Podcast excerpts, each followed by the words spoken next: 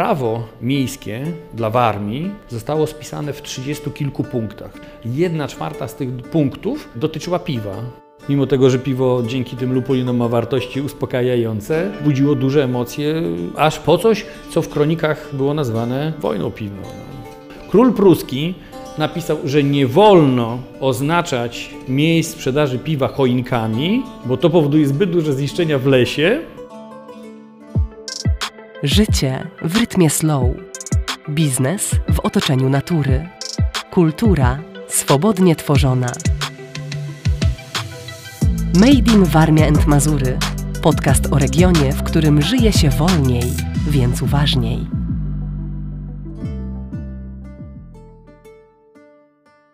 Pewnego dnia niedojedzony podpłomyk wylądował w kuble z wodą.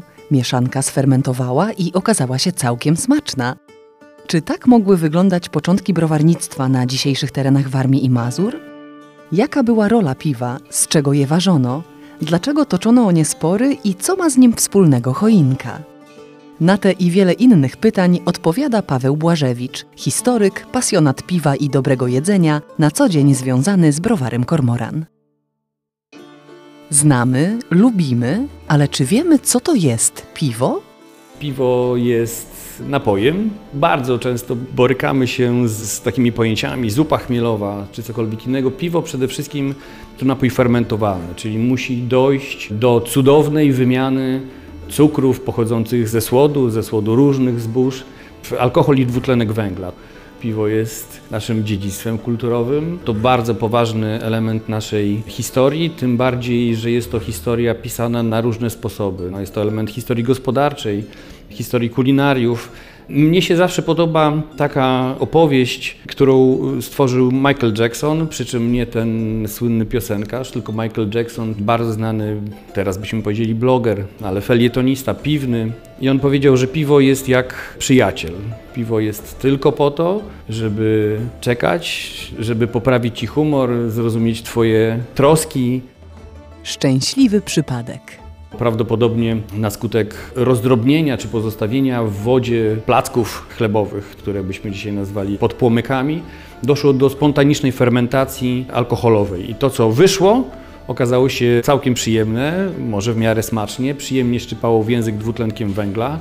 No i zawierało tę odrobinę alkoholu, bo w porównaniu do innych alkoholi piwo trzeba powtarzać, że tego alkoholu ma zdecydowanie najmniej. I to stało się u, u początków. I następnie ludzie dokładali pewne elementy w tym wszystkim. Zrozumiano, że to nie muszą być podpłomyki, że mogą być to skiełkowane ziarna jęczmienia przede wszystkim, ale również pszenicy, żyta, owsa. Następnie gdzieś w okolicach X wieku przy użyciu świętej Hildegardy z Bingen, to zielarka dokonała dwóch przełomowych stwierdzeń, bo chyba nie odkryć, ale stwierdzeń, że piwo wiele lepiej smakuje, jeżeli dodamy do niego chmielu i że kobieta jest na równi mężczyźnie i ma prawo do orgazmu. Możemy iść dalej i mówić, że wraz z odkryciami geograficznymi reformacją doszło do przełomu w piwie, które oddzieliło średniowiecze od czasów nowożytnych. Wówczas stwierdzono, że również zboża, z których się piwo robi, rozróżniają te piwa na piwa białe, czyli pszeniczne, na piwa czerwone czy czarne, czyli te zrobione z jęczmienia. No i teraz jakby domykając ten element, możemy powiedzieć, że te drożdże, które stały się początkiem piwa, jako ostatnie zostały rozstrzygnięte. Do dopiero wiek XIX rozdzielono ale, piwa fermentacji, od lagerów piw dolnej fermentacji i w ten sposób jakby zatoczyła się ta piwna historia. Wyszła od drożdży, zakończyła się zrozumieniem, czym te drożdże de facto są i że to one decydują o finalnym smaku i charakterze gotowego piwa. Czemu piwo? Bo z piwnicy. Opowiadam miejscową historię związaną z browarem Juran, Piwnice leżakowe utrzymywane były w chłodzie, korzystając właśnie z kubatury e, zatorza. Całą zimę zestawu, który jest przy ulicy Radiowej, w chwili obecnej wycinano bloki lodu. Te bloki lodu układano w tych piwnicach leżakowych i one całe lato, powoli topiąc się, spływały specjalnymi kanałami w stronę łyny, utrzymując tę niską temperaturę, bo właśnie ta niska temperatura i przetrzymywanie piwa w piwnicy to jest rzecz, która właśnie w Polsce czy w krajach Europy Środkowej gdzieś w tym słowotworze piwniczym się utrzymuje. Początki browarnictwa na Warmii i Mazurach. krzyżacy, którzy kolonizowali na przykład Prusy, gdzie żyjemy i mieszkamy, uprawiali winnice i dopiero kiedy w wieku XIV te winnice cofały się, bo klimat stawał się zbyt ostry, tym wtedy rola piwa rosła. Z drugiej strony ma to związek z migracjami, kiedy na Warmię do ówczesnych Prus sprowadzali się osadnicy z ówczesnej Rzeszy, ale głównie z Czech, z Moraw i z Niemiec, to oni właśnie jako ten element miejski przywozili ze sobą piwo, tak? bo to też jest trochę taka sytuacja, że im mieszczaństwo było silniejsze, tym też element piwny był silniejszy. Bardzo często właśnie kiedy miasta zakładano, to właśnie prawem każdego mieszczanina było ważenie piwa na własne potrzeby, a może również na odsprzedaż, jeżeli było go wystarczająco dużo. I było to prawo przynależne dla każdego, kto posiada prawa miejskie. Co jeszcze ważniejsze, oprócz browarów, które należały do przedsiębiorcy, do karczmarza, do piwowara, bo tak byśmy nazwali rzemieślnika, który się zajmował ważeniem piwa, to bardzo często były to browary miejskie. Piwo to połowa prawa. Jak bardzo kluczowe to piwo było dla gospodarki lokalnej, to pokazuje na przykład kodeks dyplomatyczny warmiński, czyli spis najwcześniejszych dokumentów. Już w drugiej połowie XIV wieku w Raniewie akta miejskie mówiły o piwie marcowym, cervezia marcalis.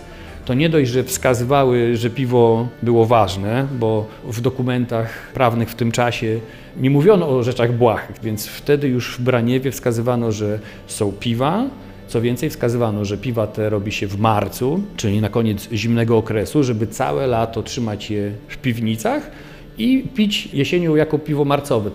Możemy też powiedzieć na przykład, że w ordynacji krajowej biskupa Ferbera, to są czasy Kopernika, prawo miejskie dla Warmii zostało spisane w trzydziestu kilku punktach. Jedna czwarta z tych punktów dotyczyła piwa z czego się je robi, w jakich okresach, jakie są miary i jakie są uczciwe formy odsprzedawania ich przez rzemieślników. To jakbyśmy dzisiaj sobie pomyśleli, że w dzienniku ustaw i w monitorze polskim, który dotyczy wszystkich aktów prawnych, które organizują życie Polaków, 25% dotyczy piwa, to nawet jesteśmy sobie w stanie wyobrazić, jak duża była rola gospodarcza i dochodów, z których mieszkańcy Warmii, Mazur dzisiejszych się utrzymywali.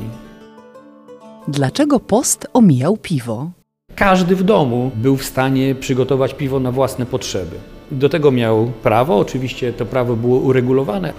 Piwo można było ważyć do końca marca, w lato nie i od świętego Bartłomieja, czyli 15 sierpnia z powrotem ważono piwa, więc to chłopstwo bardzo często właśnie posługiwało się piwem wytwarzanym na własne potrzeby. Przykładem takiego piwa jest rozankę. Gdzieś w okolicach Węgorzewa o tym piwie mówiono rozalka.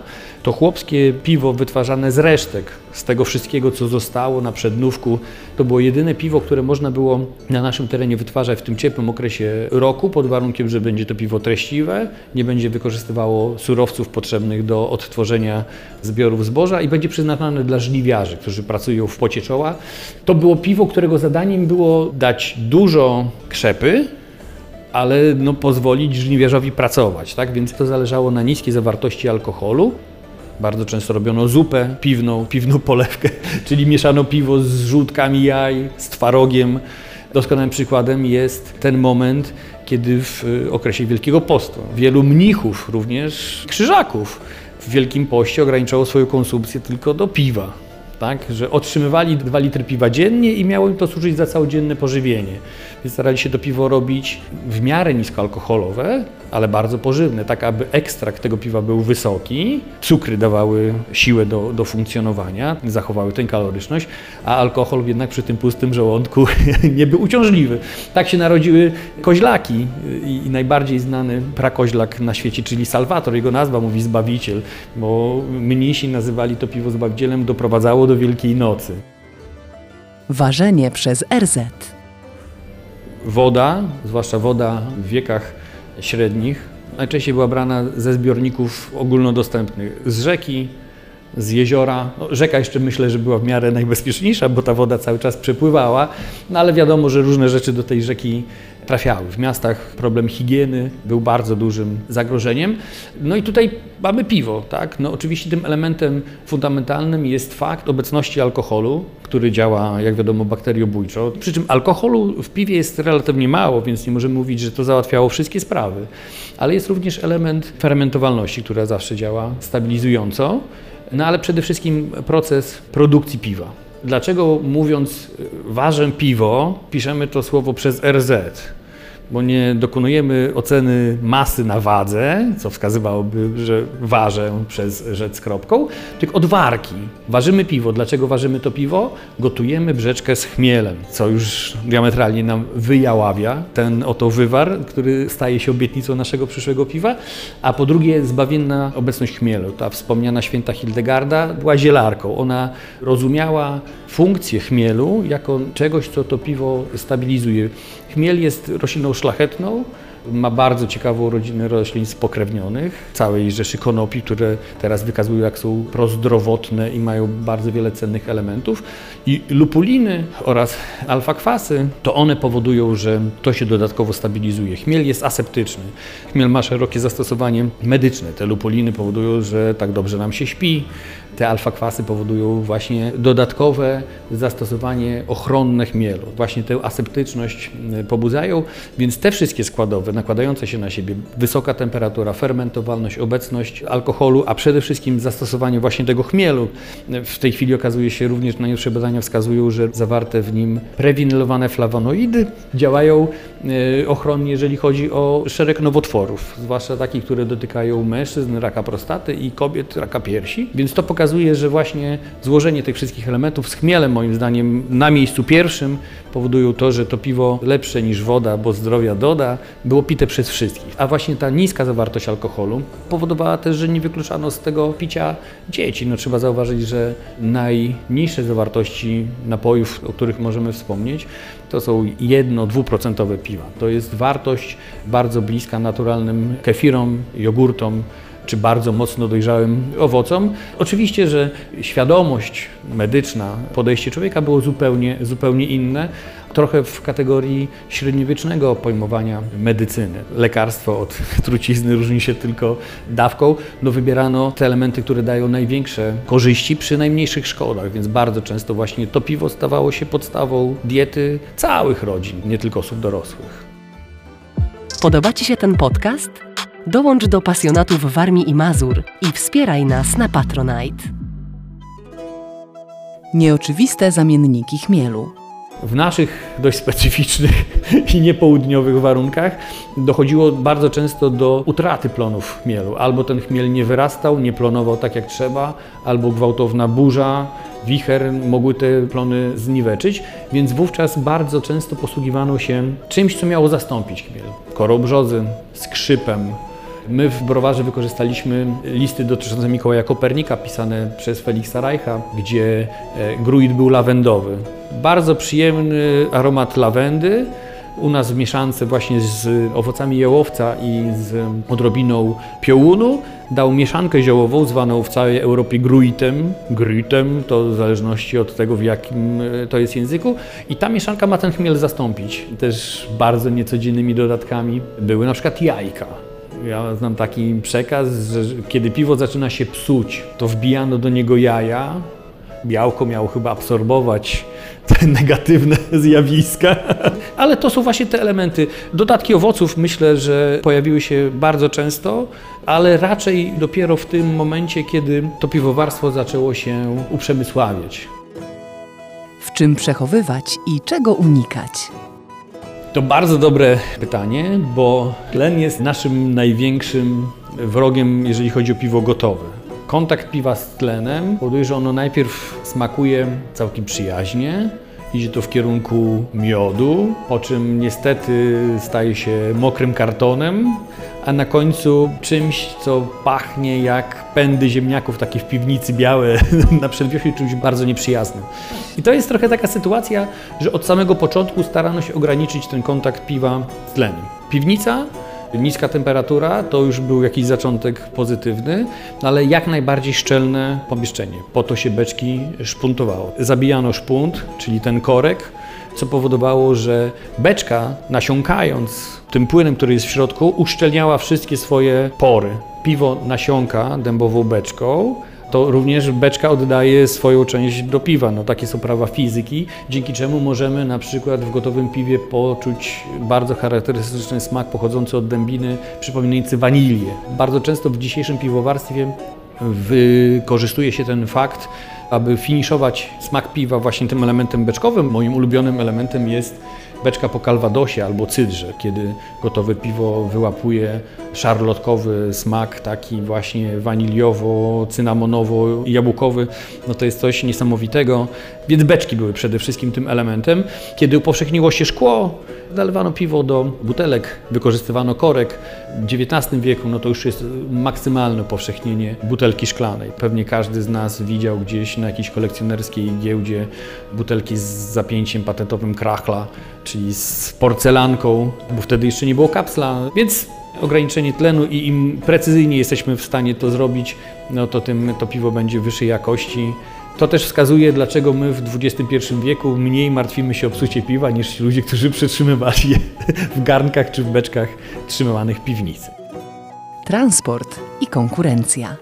Transportowano tam, gdzie byli chętni. Myślę, że jeżeli chodzi o długie dystanse, to przede wszystkim beczki, konno, transport morski. Piwo wytwarzane tutaj, to jeżeli ktoś miał prawo karczmy, to mógł piwo uważać na swoje potrzeby, albo mógł kupić w upoważnionej do tego instytucji. Olsztyński przykład. Pierwszym browarem, który funkcjonował w mieście, był browar na zamku. To jest to skrzydło zamkowe gospodarcze, nie to, w której jest tablica Kopernika, czyli nie tam, gdzie mieszkał administrator, tylko to skrzydło, które kończy się wieżą. Tam był browar. I teraz mieszkańcy Olsztyna, chcąc kupić piwo dla siebie, ale również do szynków na trakt nidzicki, czyli gdzieś tu w okolicach mostu Jana, gdzie ludzie kierowali się w stronę Polski, musieli kupić to piwo w tym miejscu. Kiedy utworzono miasto, powstał browar miejski. Zaczęła się konkurencja pomiędzy piwem kapitulnym z przywilejem i piwem miejskim. No, doprowadziło to do sytuacji konfliktowej, może nie tak dużej jak w Pasymiu, że była wojna o, o piwo, ale jednak to była sytuacja konfliktowa. Więc trzeba było tą sytuację rozważyć. Rola browaru kapitulnego minimalizowała się. Browar kapitulny stał się browarem zamkowym, obsługiwał raczej życie osób związanych z zamkiem. Szczytna i Pasymia, wojna o piwo. To dwa ośrodki miejskie, które funkcjonowały w tej części pozakapitulnej, czyli w Prusach. Ta ich gospodarcza rywalizacja bardzo silna. Jedni wykorzystywali większą siłę miejską, czyli y, mieszkańcy Szczytna, a pasem wykorzystywał związek z ustanowieniem tam jednostki administracyjnej. No i każdy się starał wykorzystać siłę swojego ośrodka do uzyskania przywilejów. Przywilejów właśnie dostępności piwa, eksportu, no skończyło się to tym, że na początku XVII wieku no, jedni drugich najechali. Trochę było jadki. Uregulowano to w końcu, bym powiedział, że raczej w remisie. Ale to pokazuje tę siłę gospodarczą piwa, maksymalnie dużą, która mimo tego, że piwo dzięki tym lupulinom ma wartości uspokajające, to budziło duże emocje, aż po coś, co w kronikach było nazwane wojną piwną. No. Stoi choinka, to jest i piwo. O co tu chodzi? Nie każdy, kto ważył piwo na własne potrzeby, miał prawo je odsprzedawać, więc bardzo często prawo do odsprzedaży piwa no, wiązało się z przywilejem. Najczęściej było to prowadzenie karczmy. Mamy takie przykłady, że prawo wolnej sprzedaży piwa, niekupowanej powiedzmy na zamku, było dopiero od półtorej kilometra od tego zamku. Tak? Czyli na przykład jak karczmarz chciał sprzedawać swoje piwo, to nie przy zamku, tylko gdzieś tam w okolicach Bartonga, tam mógł sobie mieć karczmę, żeby nie pozbawiać dochodów. Ale to też bardzo, bardzo fajnie i romantycznie.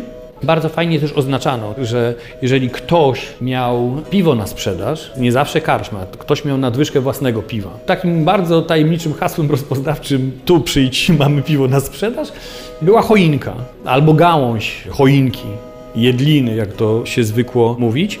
I to był znak, że w tym miejscu się kupuje piwo. To też wskazuje, dlaczego może choinki w grudniu się spopularyzowały, bo było dużo piwa na sprzedaż. Bo to wtedy był pierwszy świąteczny szał zakupowy. To zupełnie poważnie. Adam Płocki z Narodowego Instytutu Dziedzictwa znalazł kiedyś świetny dokument rządu pruskiego, to już po rozbiorze, kiedy armia trafiła pod zarząd Prus, czyli po 1772 roku, król pruski napisał, że nie wolno oznaczać miejsc sprzedaży piwa choinkami, bo to powoduje zbyt duże zniszczenia w lesie i że od tej pory trzeba mieć szyld z dzbankiem, kuflem. Ale to też pokazuje, jak było wiele takich miejsc, które chciały swoje piwo odsprzedać, no żeby były szkody w lesie, no ja sobie nie wyobrażam. Ale to pokazuje, że ten znak tej jedliny był powszechny. Inspiracje i możliwości. Oczywiście warto inspirować się historią. Nie możemy mówić, że rekonstruujemy historię, nie znamy procesów wytwarzania, nie znamy surowców. W dniu dzisiejszym nawet odmiany zbóż. My zbieramy wiedzę, wykorzystujemy browarze samoprze, płaskórkę, orkisz, kilka różnych endemicznych zbóż, ale traktujemy te przekazy raczej jako kanwę naszej osobistej opowieści. Oczywiście, że staramy się je interpretować. Dużą trudnością jest fakt, że wiedza rzemieślnika właśnie była bardzo mocno intuicyjna. Czerpiąc tę wiedzę, bardzo szeroko musimy uwolnić wodze fantazji, a później musimy dopasować tę fantazję do tego, co byśmy chcieli my osobiście i cały czas musimy żyć w pokorze, że my nie możemy powiedzieć, chcesz spróbować piwa, jaki pił Kopernik?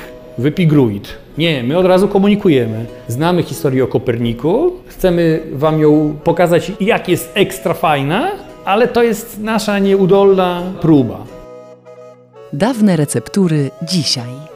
Na Mazurach Garbatych dzisiejszych, czyli na terenie dawnych Prus, każdy, kto miał prawo pełnego mieszczaństwa, mógł zrobić piwo, które bazowało na słodzie jęczmiennym w 100%. Jeżeli to prawo było niepełne, czyli miał część tych praw, dzielił tę działkę z rodzeństwem, to wówczas część słodu jęczmiennego musieli zastępować owsem. Dla nas się wydaje to rzecz z historycznego punktu widzenia ciekawa, interesująca, moglibyśmy się zastanowić, dlaczego tak było, no ale ten element chęci ożywienia tej historii, oczywiście nie rekonstrukcji, bo my nie jesteśmy w stanie zrekonstruować, ale zrozumieć, co się stanie, jeżeli dodamy do piwa słodu z owsa. I okazało się, że to piwo smakuje trochę jak poranna owsianka albo jak owsiane ciasteczko, jest treściwe i ma taką iście aksamitną strukturę. I ten pomysł zweryfikowany w warunkach domowego browaru, gdzieś zamieszanego łyżką w kilkunastolitrowym garnku, wdrożyliśmy. W ciemnym piwie daje taki bardzo miły, aksamitny posmak, który łagodzi szczypanie dwutlenku węgla, a w aftertaste, czyli po przełknięciu na języku czujemy taką delikatną, kremową słodycz właśnie pochodzącą od tego owca, więc to jest jakby ten element, który jest też w piwie najbardziej fascynujący, że historia się zmienia, zmieniają się narzędzia, ale w każdym momencie ten sam proces, który 5000 lat temu gdzieś w Mezopotamii został wynaleziony, odkryty, to my w dniu dzisiejszym, w początkach XXI wieku, możemy się nim kreatywnie bawić, brać z niego to, co jest fajne. Jądro piwowarstwa jest niezmienne, no pewne elementy są dla nas wciąż nieodkryte i dlatego to jest takie fascynujące. Z Pawłem Błażewiczem, historykiem i wybitnym znawcą piwa, związanym z olsztyńskim browarem Kormoran, rozmawiała Wiola Zalewska. Ten podcast powstaje dzięki Wam, pasjonatom Warmii i Mazur, którzy wspierają nas na Patronite. Dzięki Wam odkrywamy mniej znane oblicza regionu, ratujemy od zapomnienia legendy i tradycje, rozmawiamy z ciekawymi postaciami o ich pasjach i krainie, którą pokochali. Wspólnie tworzymy podcast Made in Warmia and Mazury.